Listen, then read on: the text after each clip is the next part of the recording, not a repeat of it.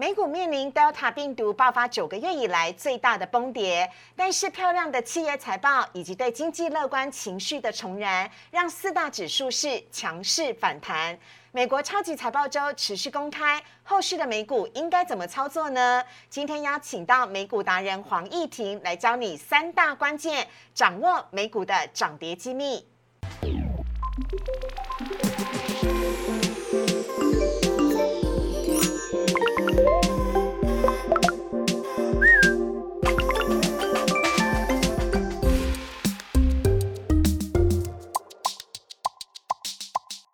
股市爱炒店，标股在里面。大家好，我是主持人施外。今天在节目当中，终于期待等来了我们的美股达人黄义婷，我们来欢迎 Berry 哥。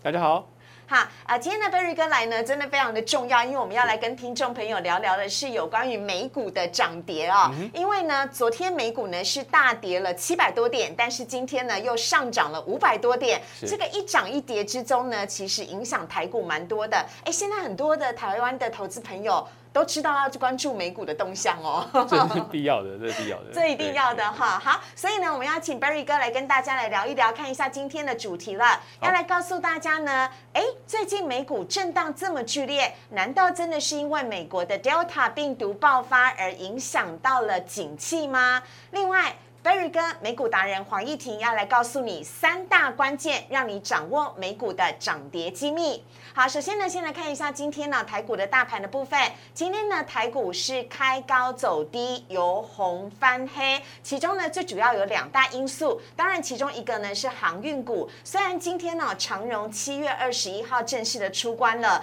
可惜大哥出狱并没有一路的走高哦，反而呢今天呢货柜三雄呢是由红翻黑的，甚至阳明最终还跌停板。那万海跟长荣呢，也一度的触及跌停板，影响到大盘非常的多。还有我们昨天就有在节目当中有讲到了，今天呢是台指期的结算，所以一如预期呢，外资的卖压也出笼了，让今天台股呢的跌势是一路的往下，最终下跌了六十九点，收在了一万七千四百五十八点，跌幅是百分之零点四。好，看到呢，今天呢依旧呢是。是在月线之下，成交量呢则是暴增到了六千一百三十一亿。柜买指数的部分来看到，哦，很厉害哦，已经是连续三天了，在盘中呢创下了波段的历史新高了。今天波段历史新高呢来到了两百二十三点三零点，那涨幅呢是百分之零点零八，大盘跌的。柜买指数还是涨的，可见得中小型股真的是非常的亮眼了，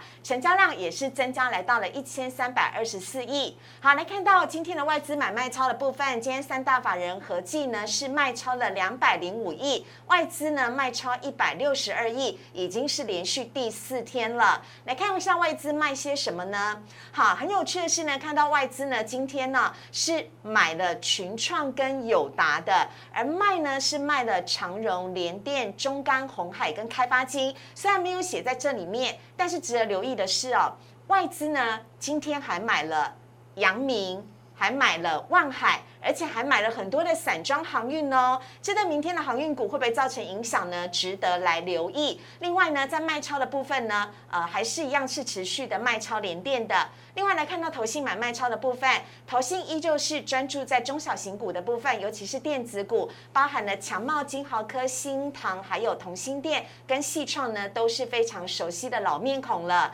卖超的部分呢，则是投信跟外资两个是土洋对坐哦，呃，外资呢是呃买的，那投信呢就是卖的，所以投信呢今天是卖了友达跟群创，同样呢也卖了联电还有中钢。好，看到这边呢要来请教一下 Berry 哥了，哎，今天这个货柜三雄啊没有如预期般的上涨，但是呢呃阳明的法说会开完了，嗯、万海跟长荣的股东会也都开完了，明明三大家的老板都已经站出来说啊，我们看好下半年，甚至看好到明年，但是依旧航运股没有涨，那你怎么看呢？航运股是不是就已经停止在这边了，还是有机会可以反弹加向上，再向上？嗯、其实基本上就是一个基本面跟筹码面对坐的一个状态。其实基本面非常的强，没有错。那甚甚至可以望到明年都没有什么太大问题。是。那也就是说基本面还是有撑，那短线上还是呈现筹码凌乱的状况，所以呃短线的震荡相当剧烈。像今天的话，就是呃以阳明为例，就是开高之后杀到跌停嘛。对。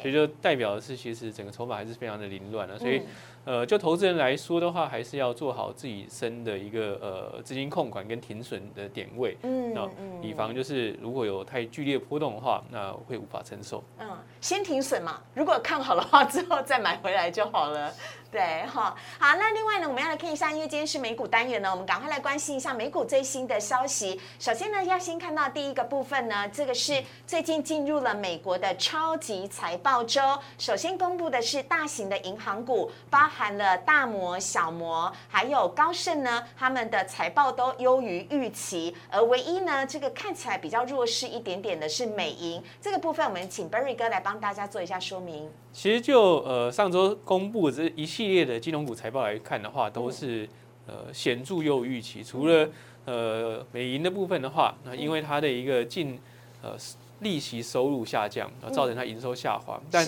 呃整体来看的话，其实大多数基本上扣扣除美银之外，那包包含了富国银行，事实上他们的财报都明显优于预期。那呃。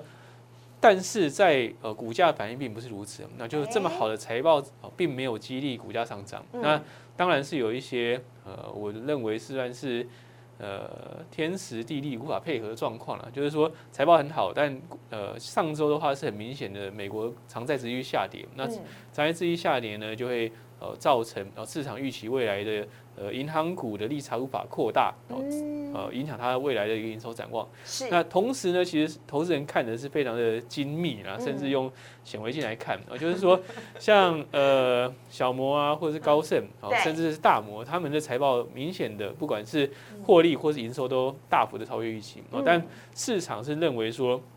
他们的获利这么好，是来自于说，呃，过去这一季资本市场的活动非常的火热，哦、所以像是并购活动啊，甚至是一些大型 I P O 案，哦、或是筹资案啊、哦、带来的呃投行的营收，但更传统的贷放的营收的话，并没有增长，哦、所以让市场挑剔。哦、但整体来说的话，如果从呃整个获利状态哦，甚至是相对本益比的角度来说啊，事实上金融股都有被低估的现象。OK， 好，哎，可是我要请教一下 Berry 哥，事实上我查了一下资料哦，金融股美股的金融股从今年年初以来到现在，其实是涨蛮多了耶。是，呃，主要的涨幅还是来自于今年的第一季呃，甚至到第二季初的时候，那时候市场是呃反映的是呃整个。呃，施打疫苗非常的呃普遍之后呢，呃，对于经济解封的预期，呃，那时候就是包含了银行股，呃、包含像能源股，包含像是原物料类股，其实那段时间表现都非常好。是，呃、但呃最近呃这些呃所谓的呃循环性股票或者是解封概念股，呃、最近的表现就没有这么的强势。了解哈，所以呢，这是呢今天呃这次呢先公布哦，率先公布的大型的银行股他们的财报的部分。下一章呢，我们要来看到的是，哎，这是 I B M。I B M 呢，第二季的营收增幅是三年来最强的哦，是不是他们的云端的这个部分的需求收入大大的增加了呢？还有 Netflix 哦，这个几乎哎没有它我没有办法度过解封时期，我几乎在家里面都一定要看了。呃，第二季呢，它的这个付费的订阅成长是高于预期的，但是获利相对来讲比较逊色，而且要留意哦 ，Netflix 呢说它即将要进军电玩了。这两个新闻也请 Berry 哥来帮我们做一下解释。其实就 I B M 在追剧吗？呃，有看一些，但我比较常看电影，我比较少看影集。Oh. 对，好。那呃 ，I B M 来看的话，其实呃 ，I B M 缴出的成绩单就是市场想要的成绩单，嗯、就是说它除了说呃获利跟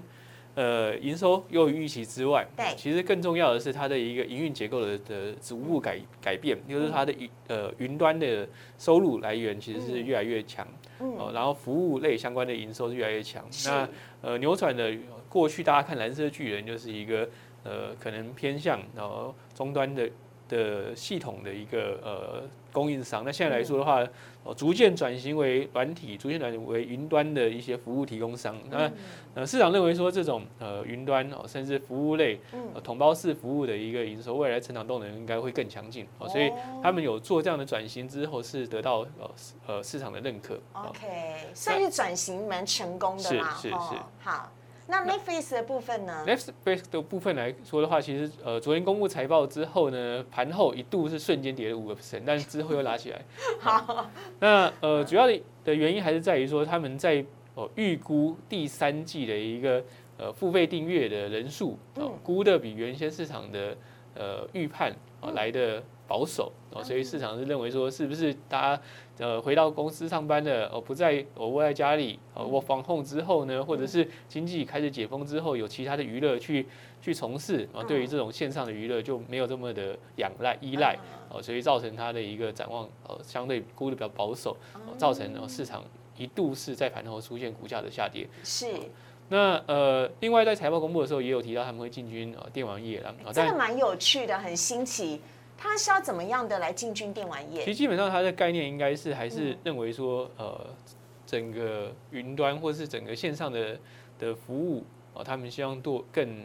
多元化。但呃，他也有提到，就是这这一个电玩的一个业务，并不会是他们的主要业务。嗯，其实就是充实它的一个呃服务的产品线的概念。对，也就是你可以看影集，然后看电影，然后顺便玩手游的意思嘛。好，哎，这样子还蛮不错的，真的是适合全家大小一起来使用啊。好，这是呢有关于 I B M 跟 Netflix 的财报。下面一页我们要来看到的是 NVIDIA， 哇，这家非常大的美国晶片大厂的公司哦，也受惠于晶片短缺的带动了，让它的市值大大的增加了，甚至跻身美国十大上市公司。那是不是也请呃 Berry 哥来帮大家做个说明？其实 NVIDIA 这家公司呢，未来它的竞争力还是会非常的强，主要。几个点，第一个来说的话，它是呃 G P U 大厂，嗯，那呃也是绘图晶片龙头，绘图晶片，绘图晶片， 对， 對， 對，嗯，那呃绘图晶片呃未来的运用会越来越广泛跟呃必要，呃，那主要是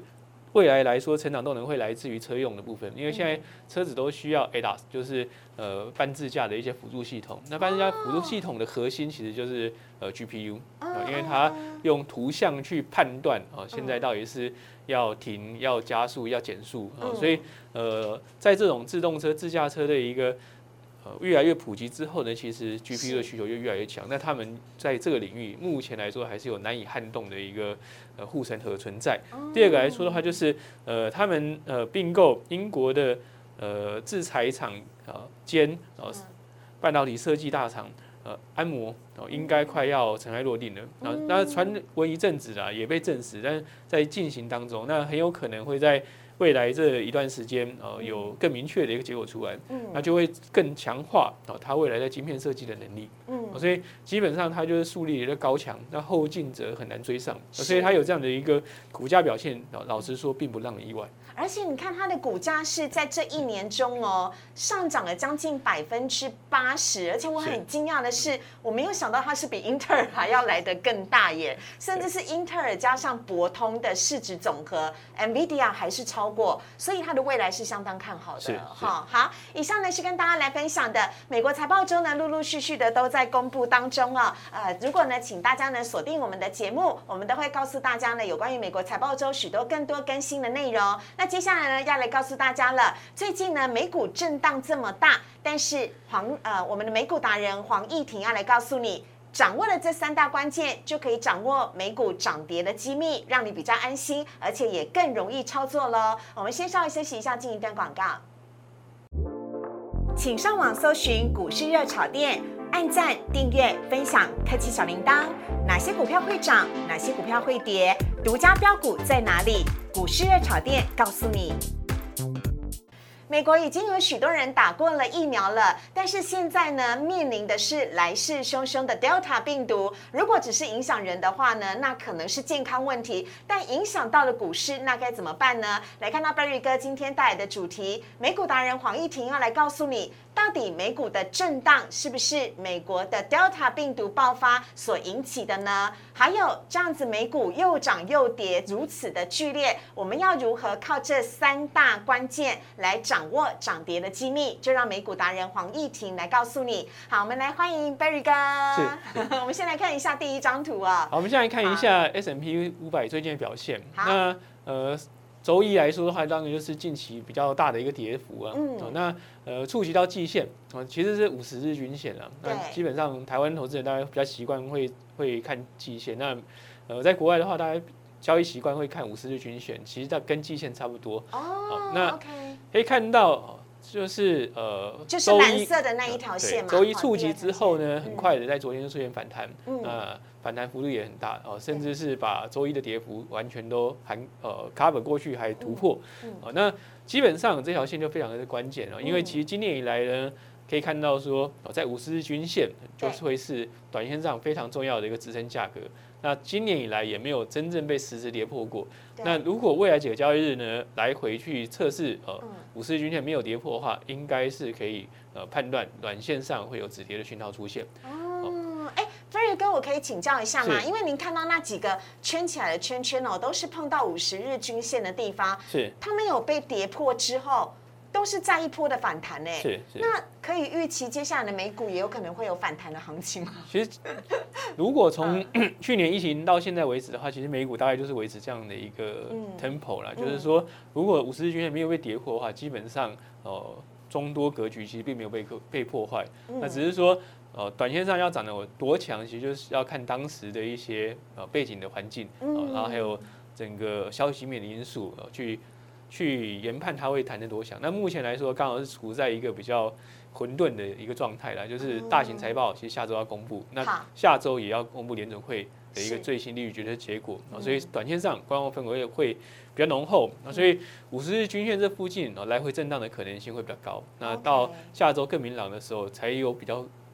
可能性去出现表态的一个状态。好，那我们看到这一张图当中哦，有写到的这个美国股市啊，七月十九号大跌的时候，呃，我们列出了几个因素，是因为 OPEC 达成了协议的关系吗？还是是因为 Delta 病毒的关系？还是因为美国消费者的信心不够？没有 ，Berry 哥您怎么看呢？就呃，当天来说啊，的确呃，能源价格大跌，有油价当天是大跌，那也拖累了整个能源类股。嗯，那主要因素还是在于 OPEC Plus 哦达成增产的协议，但是事实上增产是缓慢增产了，它并不是一个快速增产的一个状况，它是从现在开始每个月每天增加四十万桶的产量。那以现在现在其实美国还是呃应该说全球还是处于一个原油市场呃供不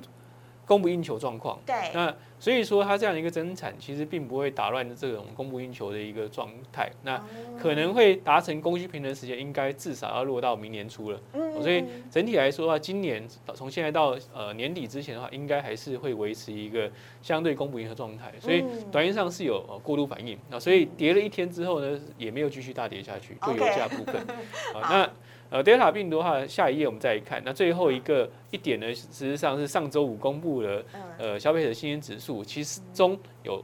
消费者有非常担心未来一年、呃、未来一年的一个物价上涨状态，以至于说整个消费者信心指数公布出来的结果是明显不如预期，呃、这部分是需要去担心。那这呃其实比较分裂的就是说，企业也好或者消费者也好，事实上对于通膨的担忧都非常强，但联准会却一直不断的强调这是一个暂时现象，哦、所以到底呢是呃实际上在花钱的人看得比较准，还是联准会看得比较准，其实留在时间证明。当然是实际花钱的人，对吧，贝瑞哥？其实我是这么看的，所以基本上站在我的观点，我认为通膨不是暂时的，哦、所以但呃如果联准会最后哦回过头来哦。审视或者回过来正视通膨议题的话，事实上 对, 对市场是更加不利。其实我宁愿他提早做反应，而不要是被迫做更剧烈的反应。哦，凡事事先先做准备比较好。要超前部署吗？好，我们来看一下下一页哦，就是到底 Delta 病毒呢，是不是会让欧美再度的封锁经济，甚至影响股市大跌？这 Berry 哥来帮我们做了一个相对照的一个比呃比较。那这个图这张图呢，上面呃其实是英国呃 Delta 呃应该说呃 COVID 十九 的疫情单日的一个确诊数，下面呢是单日的住院数。是，哦，那其实可以看到一个状态，就是说以确诊数来说的话，的确在过去这段时间，过去半个月快速的攀升，啊，基本上已经到年初的相对高点。但是呢，值得留意的是，住院数其实还躺在非常低的状态，也就是最靠近我们画面的呃右手边那边的七月一号的地方，你看得到英国的确诊数是暴增的哦，是，但是呢，它住院数没有哎、欸，还是相对的低档，是，所以这代表的是，这代表是哦，虽然确诊了很多，但是重症的人变少了，哦，重症的人并没有。呃，等幅增加，这意味着其实是疫苗施打是有效。哎，也就是说，即使我们看到确诊人数冲得这么快，但是英国还是在呃本周呃宣布呃如期的去解封经济。是，哦，这个代表的是其实疫苗的涵盖量、好涵盖数到了一定的水准之后，事实上呃疫情的再度的爆发，其实不会去影响呃经济。或者说影响程度不会像去年这么严重，所以基本上其实呃周一也是有过度反应这个议题。了解，所以那我要问一下 Berry 哥了，就是呢，我们综合这两张啊，来帮我们做个结论，到底星期一的大跌是为了下跌找理由，所以说都是 Delta 病毒的错，都是 Delta 病毒呢可能在美国大肆的扩散的关系，还是只是纯粹美股因为最近太热了，屡创新高，所以稍微的回档修正下跌休息一下而已。其实就目前为止，呃，我的判断其实还是涨多之后的呃拉回，那只是拉回过程中市场去寻找一些理由，还会放大解释这些呃这些消息。呃、那呃目前看起来，其实呃多头格局并没有真正被打破，呃、毕竟整个复苏还是在呃 on track 当中，就是经济解封还是在呃路径当中。第二个来说的话，联准会呃下个礼拜会更明朗了，但目前看起来他们并没有急于去。呃，回收哦，宽松货币政策的状态，所以资金层面还是相对起来是充充沛的。那短线上来说的话，呃，可能要留意的是，呃，最激进的投资人是不是已经退场？那我们来看一下下张图。好，所以呢，最激进的投资人就要来聊到了今年最夯的迷因股了。呃，可能要请 Berry 哥稍微的跟大家来解释一下迷因股，也看到很熟悉的 GameStop 这一档股票。嗯，那迷因股呢，其实是 M E M E 的一个翻译啦。那其实它就是。呃，在一些呃理财讨论论坛，或是呃呃操作股票的讨论论坛，大家去呃群众炒出来的一些股票，大家就会说它是迷因股。嗯，那可以看到哦，不管是 GameStop 或是说 A M C，A M C 也就是呃电影院的经营业者，然后呃 Clover Healthcare 它是一个医疗保健商，然后呃 New Age 啊，其实这家这几家公司其实都可以看到啊，在过去这。呃，至少这过去半个月到一个月时间都出现股价的明显下跌。对。然后同时呢，如果各位去看它下面的成交量，其实都有很明显量缩的现象。也就是说，呃，这些最激进散户的一个热情，呃，似乎已经呃退却，呃，至少暂时退却。那当然，目前市场的解释是说，呃，随着七月初的连假，然后呃，整个经济解封、呃，疫苗施打之后，大家开始重回工作岗位，呃，所以就没有这么多时间盯盘去。去炒作股票，大家去度假了，放暑假出国玩，打了疫苗了，然后就开始往外跑了，是这个意思吗？那市场目前是这样解读的，但是这后续还是要继续观察，因为毕竟啊，其实国内或者甚至美国其实都有现这个现象，就是在疫情爆发之后到现在为止，其实散户的交易比重都相当高。对，台股也是啊。从过去的经验来看的话，都是非常高的一个水位。那所以这些这么高的一个散户。的参与的状态，那如果他们降温的话，或者收手的话，那会不会对后续的一个美股攻击的力道造成一些负面的影响？就需要时间来证明，需要再去观察。那现在只是跟大家讲有这个现象出现，但呃后续来说，他们能不能找到下一个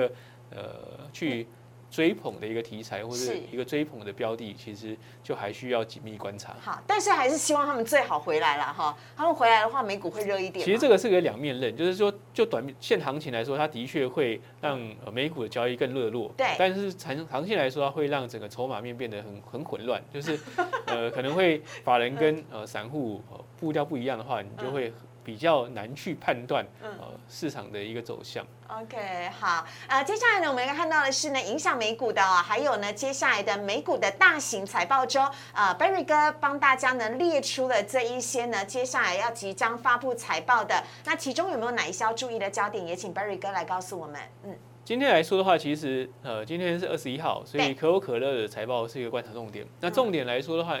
呃，还是在于说可口可乐。因为它是一个基本上在美国算是民生必需品啊，就每个人家里都一堆可乐要喝。哦，那呃，他们在上次公布财报的时候也有提到哦，它的成本价格上成本上升的部分。嗯、那现在我们就要去看说成本是不是进一步上升，这第一个。嗯、第二个来说的话，就是说，呃，他们这些成本上升能不能顺利转嫁到消费者身上？是。哦，那这也是两面刃。对公司来说能转嫁，它当然能够维持获利；对消费者来说的话，就是物价上升。嗯、哦，所以就可以看到说，这个通膨到底是短期现象还是？不断不断的去累积它的一个呃物价推升的能量，其实就去有待观察。嗯、但我很确定足球明星不会受影响。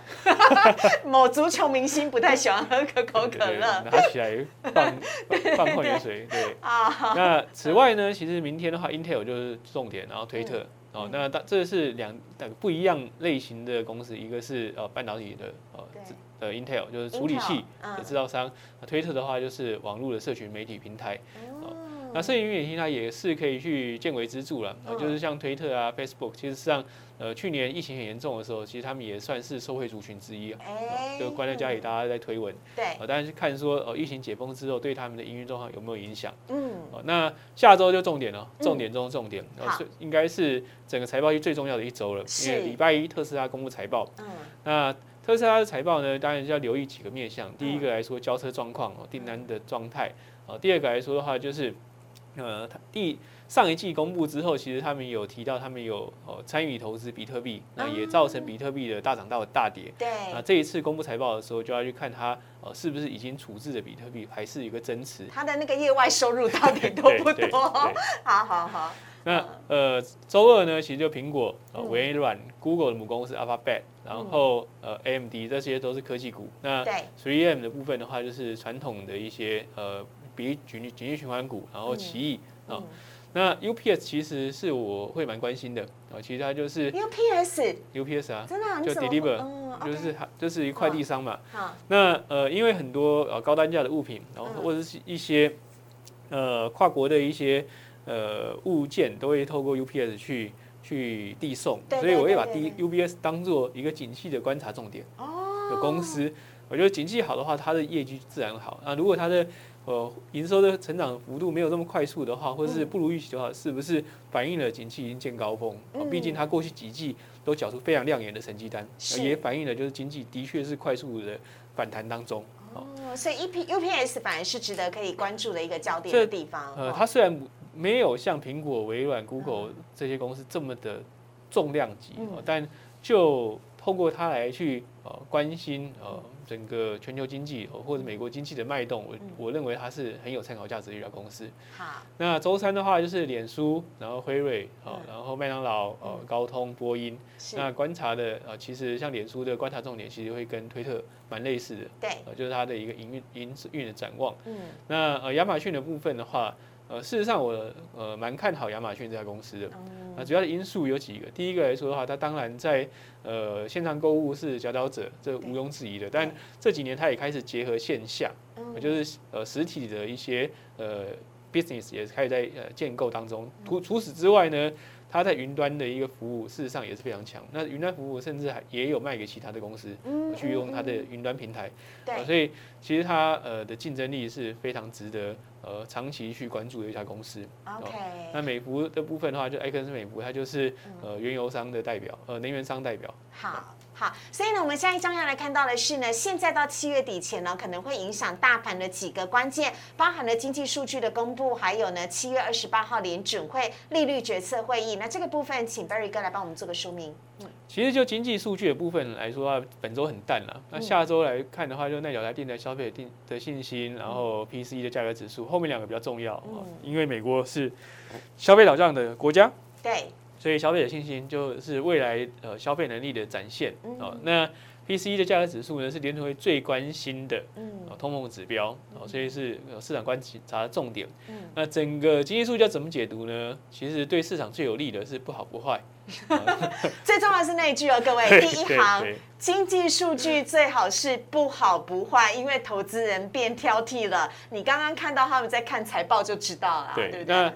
好的话呢，其实或者太好的话，呃，市场会认为说联储会可能会加速它的一个缩紧货币政策的步伐，呃，股市就会震荡下跌。那坏的话呢，其实投资人又会。呃想太多，其实就跟周一一样，嗯、就认为说啊美美国经济扩张是不是已经到相对高峰了啊？股市又要下跌啊，所以短线上其实市场或是投资人哦、啊、变得很挑剔，也反映的是到现在这个位置来看的话，其实呃股价的确是偏高了啊，所以很多消息都很容易被解读成负面的的一个市场反应，然后造成股市的震荡、嗯。好，那接下来七月二十八号联储会的利率决策会议有值得注意的焦点吗？呃，第一个当然是对联对于通膨的看法，就是到底是呃短暂的通膨，还是是一个呃结构性的一个改变，这是重点。第二个来说的话，就是联储会是不是已经认真讨论呃缩表？缩减购债计划。我刚刚认真讨论四个字，我觉得很可爱。就是上次他们只是闲聊而已，然后这次要认真讨论的是不是？因为上次他们在呃会后声明的时候有提到，就是是针对于是不是呃开始讨论呃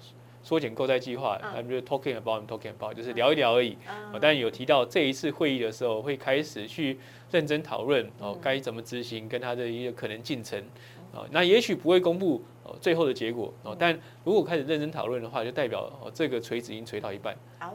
是终究会垂下去那一天。也就是说，呃，扩张的财政政策终究会这个气球慢慢会开始缩，但是整个资金供给量，因为它只是减少它的购债量，也就是减少资金的购呃提供量，但但是并不是停止去去呃。供给资金或者是回收资金，所以离那个部分还比较远。但一旦是开始去缩减它的购债计划的话，其实对于市场的信心也会出现一定程度的一个整整冲击。所以综合这三点呢、啊，就是财报、呃、财报、经济数据跟七月二十八号联准会来看的话呢，短线上还是建议投资人呃保持比较观望，或是呃市场应该会比较震荡去反应。那因为讯息面非常的呃多空。繁杂多空杂乱、嗯嗯哦、所以呃我们会建议投资人先做好一些呃准备，或者说找到一个避避风港，暂时的避风港。好，我们来看一下避风港是什么呢？就是 Berry 哥要来告诉大家的这一档 E T F。对，那基本上啊，其实就大前提来看的话，我们并没有看淡美股、哦、其实我们还是认为说美股在年底前还是有哦进一步创高的可能性，但。呃，通常呃七月下旬到八九月都是美股表现相对比较弱势的一个状态。弱势并不是一定会大跌，而是说它的涨势稍微会比较迟滞。嗯、啊，那呃很多人会解读为就是七八月大家都出去度假了，所以交易就相对比较清淡。那呃上半月通常会表现比较好，哦、啊、下半月开始的话就会开始进入交易清淡期。嗯、啊，那。呃，在特别是在呃财报在月底公布之后呢，整个八月份基本上呃除了一些经济数据之外，没有什么太多值得太 exciting 的一些呃消息存在了，所以呃短线上震荡难免。那这个呢是呃美国长债的一个 E T F， 其实它的波动呃并不剧烈，呃、但通常在市场震荡的时候，呃资金就会去债市寻找呃避风，那这个就是债市哦。呃长债的一个呃 E T F， 然后是呃美国的债券债券，所以基本上如果短线上大家觉得说呃市场相对比较震荡的话，其实它会是一个不错的选择。那当然，其实类似的标的还是有还是有蛮多的啦，啊，例如说有一些的呃公司债，嗯，其实它也蛮受到欢迎，特别是 interest rate hedge 的公司债，就是它把利率风险呃去规避掉，然后单纯的去呃。站在一个吸收的角度去持有公司债，但因为台湾投资人呃去买美国的呃有配息的 E T F 的话，哦，其实会被课税了，所以我们这边并没有去做这样的建议的原因在这边是税务的考量，不然它其实长期的大概就是一个缓慢上升的一条线，也不太会波动，是一个很好的选择，很好的避风选择。OK， 好，以上呢是我们跟大家分享到的美股单元呢。每个礼拜三呢，我们在节目当中邀请到美股达人黄奕庭来帮助你更加了解美股，尤其美股呢最近震荡的非常的剧烈，要来了解呢到底美股震荡背后的原因是什么，关键在哪里，然后好让你更反过来很好去解读台股的部分哦。两者呢其实是相辅相成，互相有帮助的。所以呢，请大家呢持续的锁定我们的美股单元哦。当然呢，接下来后续的财报周有更多精彩内容，我们也会跟大家来分享。如果你喜欢股市热炒店的话，请大家呢记得帮我们按赞、订阅、分享跟开启小铃铛。同时呢，有任何问题也非常欢迎您都可以留言来请教黄奕庭 Berry 哥。我们也非常谢谢 Berry 哥，谢谢，谢谢，拜拜。拜拜。